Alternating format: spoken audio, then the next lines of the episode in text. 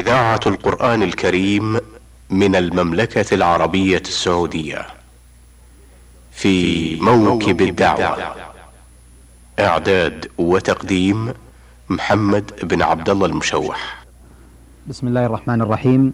الحمد لله رب العالمين والصلاة والسلام الأتمان الأكملان على نبينا محمد وعلى على آله وأصحابه وأتباعه إلى يوم الدين. اللهم صل عليه أيها الإخوة والأخوات السلام عليكم ورحمة الله وبركاته ومرحبا بكم مع هذه الحلقة الجديدة من برنامجكم في موكب الدعوة لقاؤنا في هذه اللحظات مع عالم الأمة وبقية سلفها. ومجدد ومجدد دينها غني عن ضرب الألقاب متجرد من الأوصاف إلا وصف العلم والتقى. ملأ الأرض وقاطنيها حبا وقبولا. ولا أجد وصفا وبيانا لضيفنا الكبير إلا أن أرحب باسمكم جميعا أيها الإخوة والأخوات بسماحة الشيخ عبد العزيز بن عبد الله بن باز. مفتي عام المملكة العربية السعودية. ورئيس إدارات البحوث العلمية والإفتاء ورئيس هيئة كبار العلماء فشكر الله لسماحته إجابة الدعوة وحياكم الله سماحة الشيخ. بارك الله فيك سماحة شيخنا الكريم الحقيقة أن الإخوة والأخوات آه، بشوق آه، كبير إلى أن يتفضل سماحتكم بلمحة موجزة مقتضبة عن ولادتكم ونشأتكم. بسم الله الرحمن الرحيم. الحمد لله وصلى الله وسلم على رسول الله وعلى آله وأصحابه ومن اهتدى بهداه. أما بعد فإني أسأل الله عز وجل أن يوفقنا جميعا للعلم النافع والعمل الصالح. وأن يصلح قلوبنا وأعمالنا جميعا وأن يوفقنا وجميع المسلمين لكل ما فيه صلاح العباد والبلاد ولكل ما فيه السعادة في الدنيا والآخرة. أما مولدي ومنشئي فهو فقد ولدت في ذي الحجة من عام ألف وثلاثمائة وثلاثين في اليوم الثاني عشر من هذا الشهر المذكور. ونشأت في طلب العلم والتفقه في الدين وقرأت على عدة مشايخ أفضلهم وأعلمهم. سماحة الشيخ محمد بن إبراهيم بن عبد اللطيف آل الشيخ مفتي البلاد في وقته رحمة الله عليه. قد درست عليه سنوات كثيرة وتخرجت عليه في أنواع العلوم يعني الفقه والحديث والعقيدة والنحو. نسأل الله أن يتغمده بالرحمة والرضوانه وأن يصلح ذريته وأن يوفق جميع علماء المسلمين لكل ما في صلاح العباد والبلاد وأن يعيذنا وجميع إخواننا المسلمين من مضلات الفتن ونزغات الشيطان. إنه جواد كريم. نعم. سماحة الشيخ آه، إذا الشيخ محمد إبراهيم هو شيخكم الأول الشيخ عبد العزيز. هو الشيخ الذي لازمته رحمه الله. نعم. هناك أحد غيره؟ فيه الشيخ محمد بن- عبد اللطيف الشيخ سعد بن حمد بن عتيق الشيخ صالح بن عبد الجلال الشيخ رحمه الله وغيرهم. الشيخ عبد العزيز آه، الحقيقة آه، تقلدتم بحمد الله العديد من المسؤوليات والأعمال التي أنطتم بها ونفع الله بكم نفعا عظيما مباركا ومشهودا. ما هي أبرز هذه الأعمال والمسؤوليات التي تولاها سماحتكم؟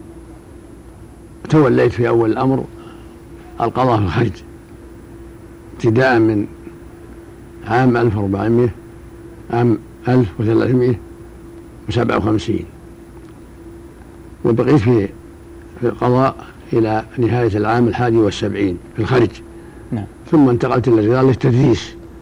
ثم في عام 81 عينت نائبا لرئيس الجامعة الإسلامية في المدينة المنورة. نعم. ورئيسها شيخنا الشيخ محمد بن إبراهيم. نعم. ثم بعد وفاته عينته رئيسا لها. ثم في عام 95 في في شوال انتقلت من الجامعة إلى رئاسة البحوث العلمية والإفتاء. والدعوة والإرشاد في نعم. الرياض نعم ثم عينت في عام أربعا في عام 1414 مفتيا عاما للمملكة ورئيسا لهيئة كبار العلماء نسأل الله التوفيق وحسن العاقبة اللهم نسأل آمين. الله الهداية والتسديد نعم اللهم آمين. سماحة الشيخ آه، دعوة الشيخ محمد بن عبد الوهاب عليه رحمة الله دعوة مباركة مع ما لقيته من تأييد من الإمام محمد بن سعود عليهما جميعا رحمة الله. إلا أنه مع الأسف الشديد لا يزال هناك بعض المسلمين يجهل حقيقة هذه الدعوة وأهدافها المباركة. آه، في رأي سماحتكم آه، ما الأسباب في ذلك؟ وما هي أسباب نجاحها وانتشارها بحمد الله؟ دعوة, دعوة الشيخ محمد بن الوهاب رحمه الله دعوة سلفية. دعا إلى توحيد الله والإخلاص له ومحاربة الشرك والبدع. وأيده آل سعود رحمة الله عليهم في هذه الدعوة. وقد نفع الله بها المسلمين وصار مجدد القرن الثاني عشر. يعني النصف الثاني من القرن الثاني عشر هو المجدد رحمه الله دعا إلى توحيد الله والإخلاص له والحذر من الشرك ووسائله وذرائعه وحذر من البدع وكتب في ذلك كتاب التوحيد كشف الشبهات ثلاثة الأصول والقواعد الأربع. وكتبا أخرى رحمه الله ككتاب الإيمان وفضل الإسلام. وقد نفع الله به المسلمين وأزال به من هذه الجزيرة الشرك الأكبر ووسائله. وهذا من نعم الله على هذه البلاد. وقد ساعده في ذلك آل سعود وساعده علماء الحق في هذه الجزيرة وانتفع بدعوته. جم غفير من المسلمين في الهند وفي غير الهند وفي العراق وفي الشام وفي مصر وفي غير ذلك. ولكن بعض علماء الشرك وعلماء البدع ضادوا هذه الدعوة لجهلهم وضلالهم وقلة بصيرتهم وما ابتلوا به من سوء العقيدة وإلا فعقيدته واضحة وهو يدعو إلى ما دعا إليه الرسول صلى الله عليه وسلم يدعو إلى توحيد الله والإخلاص له وإلى اتباع القرآن والسنة وإلى الحذر من البدع وإلى الحذر من دعوة الأموات والاستغاثة بالأموات وغيرهم. فدعوته دعوة الرسل عليهم الصلاة والسلام.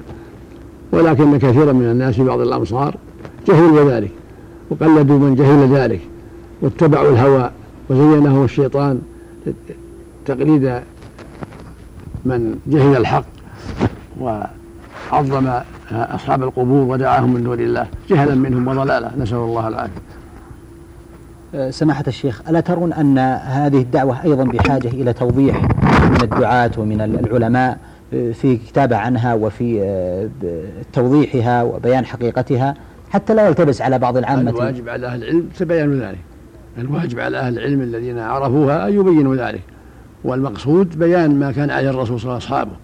هو الأساس أن يبين ما كان عليه الرسول وأصحابه وأن هذه الدعوة سائرة على ما شرع عليه الرسول صلى الله عليه وسلم. فالواجب على العلماء على العلماء أن يبينوا ما بعث الله به النبي صلى الله عليه وسلم وما درج عليه سلف الأمة من الصحابة ومن بعدهم ويبين الدعاة إلى الحق. كشيخ الإسلام ابن تيمية وابن القيم رحمة الله عليهم وابن كثير وأشباههم من علماء السنة. وهكذا الشيخ محمد عبد الوهاب وتلاميذه وأحفاده وأبنائه ومن سار على دعوته. كل ذلك واجب على أهل العلم أن يبينوا ويوضحوا لأن المقصود هو الدعوة إلى الله وبيان الحق. كما قال الله سبحانه ومن أحسن قولا ممن دعا إلى الله وعمل صالحا قال جل وعلا ادع إلى سبيل ربك بالحكمة ومن الحسنة وجادلهم بالتي هي أحسن. فالواجب على أهل العلم أن يبينوا دين الله وأن يوضحوا للناس شريعة الله عن كتاب عن الكتاب والسنة عن القرآن العظيم والسنة المطهرة.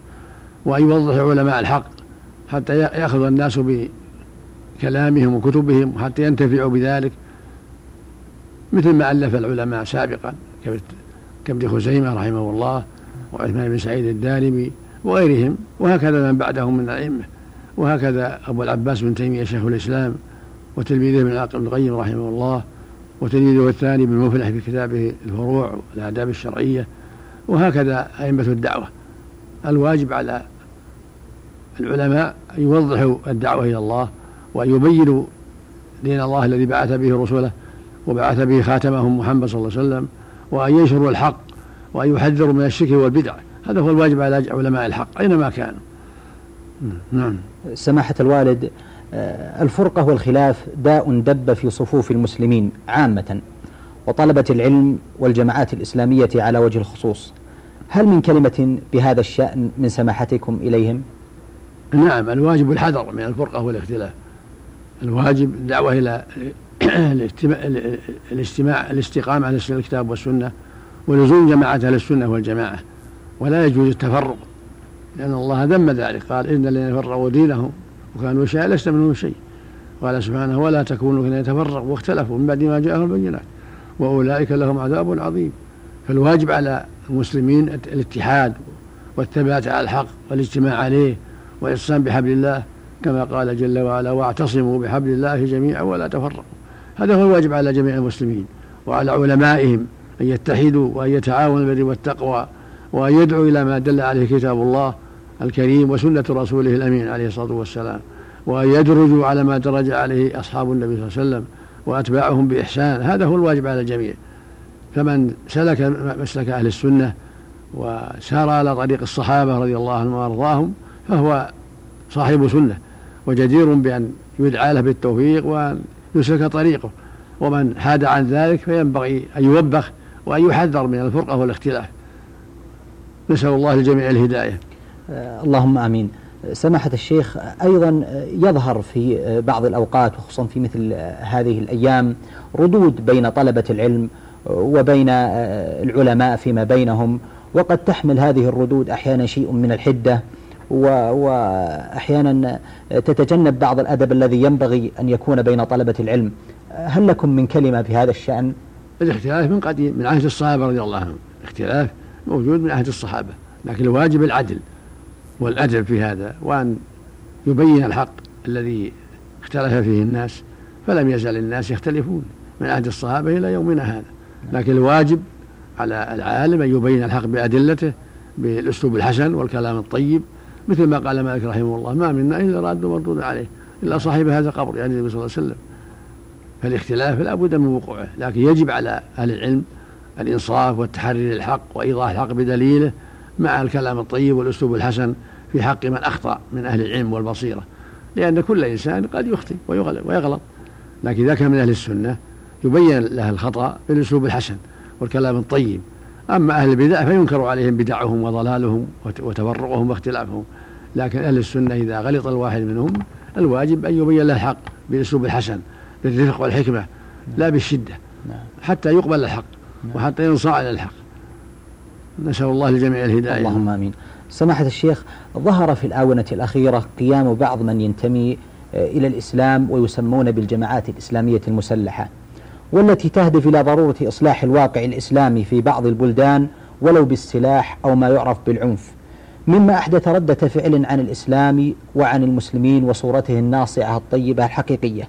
ما رأي سماحتكم بمثل هؤلاء؟ وهل من كلمة توجهونها إلى شباب الإسلام وناشئتهم والقائمين على الجماعات الإسلامية؟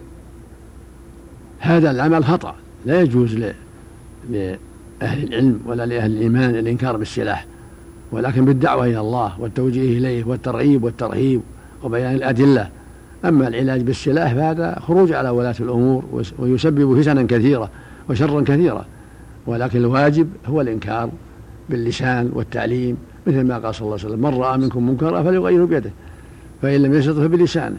تغيير باليد من ولاة الأمور الذين يستطيعون ذلك ومن الهيئات المعينة لذلك على حسب صلاحياتهم والرجل مع أهل بيته حسب القدرة. أما أن ينكر بالسلاح على ولاة الأمور أو على أهل المعاصي هذا لا يجوز لأنه يسبب فتنا كثيرة وشرا كثيرا ولكن بالنصيحة والتوجيه والدعوة إلى الله جل وعلا والرفع إلى ولاة الأمور والنصيحة لعامة الناس في المساجد وغيرها من دون السلاح. أحسن الله إليكم. سماحة الشيخ الدعوة إلى الله سبحانه وتعالى وظيفة الأنبياء والرسل والقيام بها ضرورة حتمية لا مناص عنها.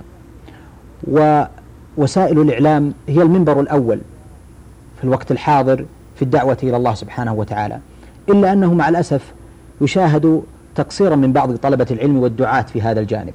هل من كلمة توجهونها إلى الدعاة وإلى طلبة العلماء إلى طلبة العلم والعلماء للمشاركة في وسائل الإعلام في شتى وسائلها للدعوة إلى الله سبحانه وتعالى؟ لا سيما وأننا ولله الحمد في هذه البلاد آه، الوسائل متاحة ومتوفرة ومن يقوم على وسائل الإعلام يدعو ويرحب بمثل هؤلاء جميعا. الواجب على القائمين على وسائل الإعلام أن يتقوا الله. وألا ينشروا بين الناس إلا ما ينفعهم وأن يحذروا نشر ما يضرهم سواء كان ذلك من طريق الإذاعة المرئية أو المسموعة أو المقروءة الواجب التحري الواجب على وزارات الإعلام أن يتقوا الله وألا ينشروا بين الناس إلا ما ينفعهم في دينهم ودنياهم.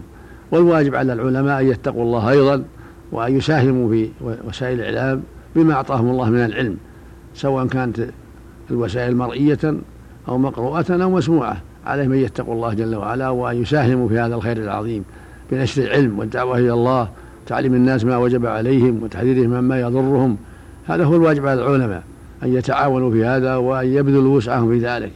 لأن الله أوجب عليهم ذلك أوجب على العلماء أن يبلغوا. يقول جل وعلا إن الذين يكتمون ما أنزلنا من البينات والهدى من بعد ما بيناه للناس في الكتاب أولئك يلعنهم الله. ويلعنهم اللاعنون إلا الذين تابوا وأصلحوا وبينوا. قال قال وبينوا. فدل ذلك على أنه لا من البيان لا بد من البيان. قال تعالى وإذا أخذ الله ميثاق الذين أوتوا الكتاب. لتبينوه للناس ولا تكتمونه. فالواجب على أهل العلم أن يبينوا ولا يكتموا. وبذلك تصلح أمور الناس. فإذا تعاون العلماء مع العامة في بيان الحق وإرشادهم إليه بالأسلوب الحسن والكلام الطيب كان هذا من أعظم أسباب صلاح الجميع ومن أسباب ظهور الخير وخفاء المنكر ومن التعاون على البر والتقوى. والله سبحانه يقول وتعاونوا على البر والتقوى ولا تعاونوا على الإثم والعدوان ويقول سبحانه والعصر إن الإنسان لفي خسر إلا الذين آمنوا وعملوا الصالحات وتواصوا بالحق وتواصوا بالصبر أخبر سبحانه أن الرابحين السعداء هم الذين آمنوا وعملوا الصالحات وتواصوا بالحق وتواصوا بالصبر. ومن عداهم خاسر فلا يسلم من الخسارة إلا الذين آمنوا آمنوا بالله ورسوله صدقوا الله ورسوله ثم عملوا عملوا بطاعة الله فأدوا ما أوجب الله وتركوا ما حرم الله. ثم مع هذا أمر ثالث هو التواصي بالحق والتناصح والتعاون على البر والتقوى والأمر بالمعروف والنهي عن المنكر. ثم أمر الرابع هو الصبر على ذلك. لا بد من هذه الأمور. وقال تعالى والمؤمنون والمؤمنات بعضهم أولياء بعض. يأمر بالمعروف وينهون عن المنكر ويقيمون الصلاة ويؤتون الزكاة ويطيعون الله ورسوله. أولئك سيرحمهم الله. إن الله عزيز حكيم. هذه أوصاف المؤمنين. هذه أخلاقهم. يجب على كل مؤمن ومؤمنة التخلق بهذه الأخلاق. فكل مؤمن ومؤمنة ولي لأخيه وأخته في الله. بعضهم أولياء بعض. لا حقد ولا شتم ولا لعن ولا خيانة ولا شهادة بالزور ولا غير ذلك مما حرمه الله بل المؤمنون أولياء فيما بينهم. كل واحد يحب لأخيه الهكر ويكرهه الشر والمؤمن كذلك. فلا غل ولا حقد ولا خيانة ولا كذب ولا ظلم. كل المسلم على المسلم حرام دمه وماله وعرضه ثم مع هذا يأمر بالمعروف وينهون عن المنكر. هم أولياء ومع هذا يأمر بالمعروف وينهى عن المنكر. فالمحبة والولاية لا تمنع بل توجب الأمر بالمعروف والنهي عن المنكر. لأن الأمر بالمعروف والنهي عن المنكر هو طريق الصلاح. هو طريق السعادة هو طريق النجاة. كما قال تعالى كنتم خير أمة أخرجت للناس. تأمرون بالمعروف وتنهون عن المنكر.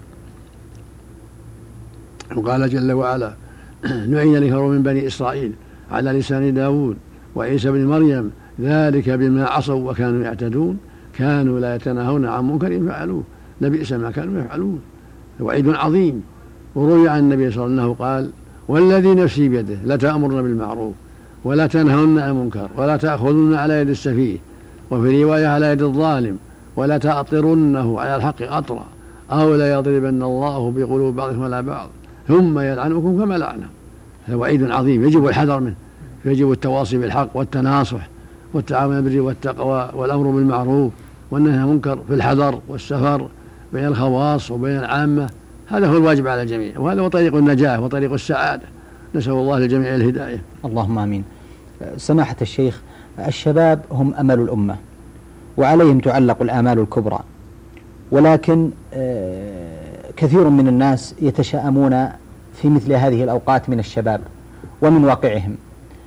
ما الأسباب في ذلك؟ وكيف ترون آه، السبل الكفيلة بإصلاح الشباب وواقعهم وخصوصا في ارتباطهم مع علمائهم الثقات؟ الواجب على الشباب وعلى أولياء الشباب التعاون على البر والتقوى والواجب على أوليائهم من آباء وأجداد وإخوة كبار النصيحة والتوجيه والواجب على العلماء كذلك نصيحة الشباب وتوجيههم إلى الخير. فالشاب قد يضره الشباب بسبب جلساء السوء وبسبب قلة العلم والبصيرة لكن إذا نصحه ولاة الأمور من أهل العلم وقام عليه من يطمئن إليهم من آبائه وإخوته الكبار وجيرانه ونحو ذلك قد يستقيم قد ينفع الله بذلك. فالواجب على الآباء وعلى الجيران وعلى العلماء وعلى كل خير أن يتقوا الله وأن يتعاونوا فيما بينهم فيما يتعلق بإصلاح الشباب وتوجيهه إلى الخير وإرشاده إلى أسباب النجاة وتحذيره من أسباب الهلاك. هذا هو الواجب على الجميع. فالشباب في ذمة العلماء والأخيار وفي ذمة الكبار فالواجب على على العلماء والآباء والأجداد والإخوة الكبار والجيران التعاون مع الشباب على الخير ونصيحتهم ودعوتهم إلى الخير والأخذ على أيديهم حتى يستقيموا على الحق وحتى يثبتوا على الحق وحتى يسيروا على الطريق السوي. هذا هو الواجب على الجميع. والله سبحانه يقول وتعاونوا على البر والتقوى. هذا طريق النجاة وسبيل السعادة ولا يجوز إهمال الشباب وإضاعتهم في مسالح الشر وميادين البلاء بل يجب الأخذ على أيديهم ونصيحتهم ولو بالضرب ولو بالسجن ولو بغير ذلك. لا بد من التعاون لأن الله قال والمؤمنون والمؤمنات بعضهم أولياء بعض يأمر بالمعروف وينهون عن المنكر. وقد يحتاج صاحب المنكر إلى تأديب مثل ما قال صلى الله عليه وسلم مروا أولادكم بالصلاة السبع واضربوهم على عشر وفرقوا بينهم في المضاجع. فإذا دعت الحاجة إلى ضرب الولد أو سجنه فلا بأس أن يضربه أبوه أو ولي الأمر أو الهيئة حتى يستقيم على الحق وحتى يدع الباطل. كل هذا داخل في التعاون بالبر والتقوى وداخل في قوله والمؤمنون والمؤمنات بعضهم أولياء بعض. يأمر بالمعروف وينهى عن المنكر. فترك الشباب في الفساد أو في السبة أو في إضاعة الأوامر معنى ذلك إعانة له على الباطل. ومعناه إهمال له وظلم له. فالواجب الأخذ بيده ونصيحته وتوجيهه الخير ولو بالقوة ولو بالتأديب. رزق الله المسلمين التوفيق والهداية. اللهم آمين. وأصلح شباب المسلمين ووفقهم لكل خير. اللهم آمين. سماحة الوالد الرسول عليه الصلاة والسلام خص المرأة المسلمة بحديث وتوجيه. والمرأة في العصر الحاضر تواجه الكثير من الإغراءات والفتن والشهوات. وتنتظر أيضا في مثل هذه اللحظات كلمة من سماحتكم توجيهية تتفضلون بها إلى المرأة المسلمة في كل مكان. الواجب على نساء المسلمين التفقه في الدين والتبصر والحذر مما حرم الله عليهن والحرص على أداء ما أوجب الله من الصلاة والزكاة وصيام رمضان وحج البيت مع الاستطاعة وأداء حق الزوج وحق الوالدين وحق الرحم وحق الجار. الواجب عليهن جميعا مثل الرجال. الواجب عليهن تقوى الله والاستقامة على دين الله والحذر مما نهى الله عنه ومن ذلك التبرج والخروج بالزينة إلى الأسواق أو الطيب ومن ذلك الخلوة بالأجنبي أو ما أشبه ذلك. فالواجب على. على نساء المسلمين أن يتقوا الله وأن يستقيموا على دين الله وأن يحذروا ما حرم الله وأن يتعاونوا مع أزواجهم وأهليهم على البر والتقوى. كما قال الله سبحانه والمؤمنون والمؤمنات بعضهم أولياء بعض المؤمنون جميعا كلهم دربهم واحد. والمؤمنون والمؤمنات بعضهم أولياء بعض. يأمرون بالمعروف وينهون عن المنكر. ويقيمون الصلاة ويؤتون الزكاة ويطيعون الله ورسوله. هذا وصف الجميع. فالواجب على كل مؤمن ومؤمنة أن يتقي الله وأن يراقب الله وأن يستقيم على دين الله وأن يحذر محارم الله وأن يقف عند حدود الله وأن يكون مع إخوانه وأخواته من المتواصين بالحق والصبر عليه. لأن الله قال والعصر إن الإنسان لفي خسر إلا الذين آمنوا وعملوا الصالحات وتواصوا بالحق وتواصوا من الرجال والنساء. نعم. قال تعالى والمؤمنون والمؤمنات بعضهم أولياء بعض يأمرون بالمعروف وينهون عن المنكر.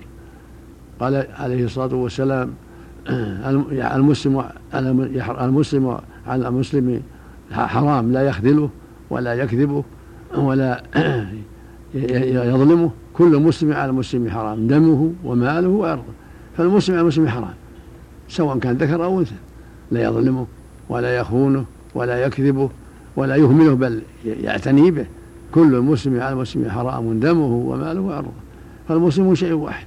يجب عليهم التعاون البر والتقوى رجالا ونساء ويجب التواصي بالحق والصبر عليه بين الرجل وأهله وبين الرجل وأخواته وإخوته وبين الرجل وجيرانه. يجب التعاون البر والتقوى.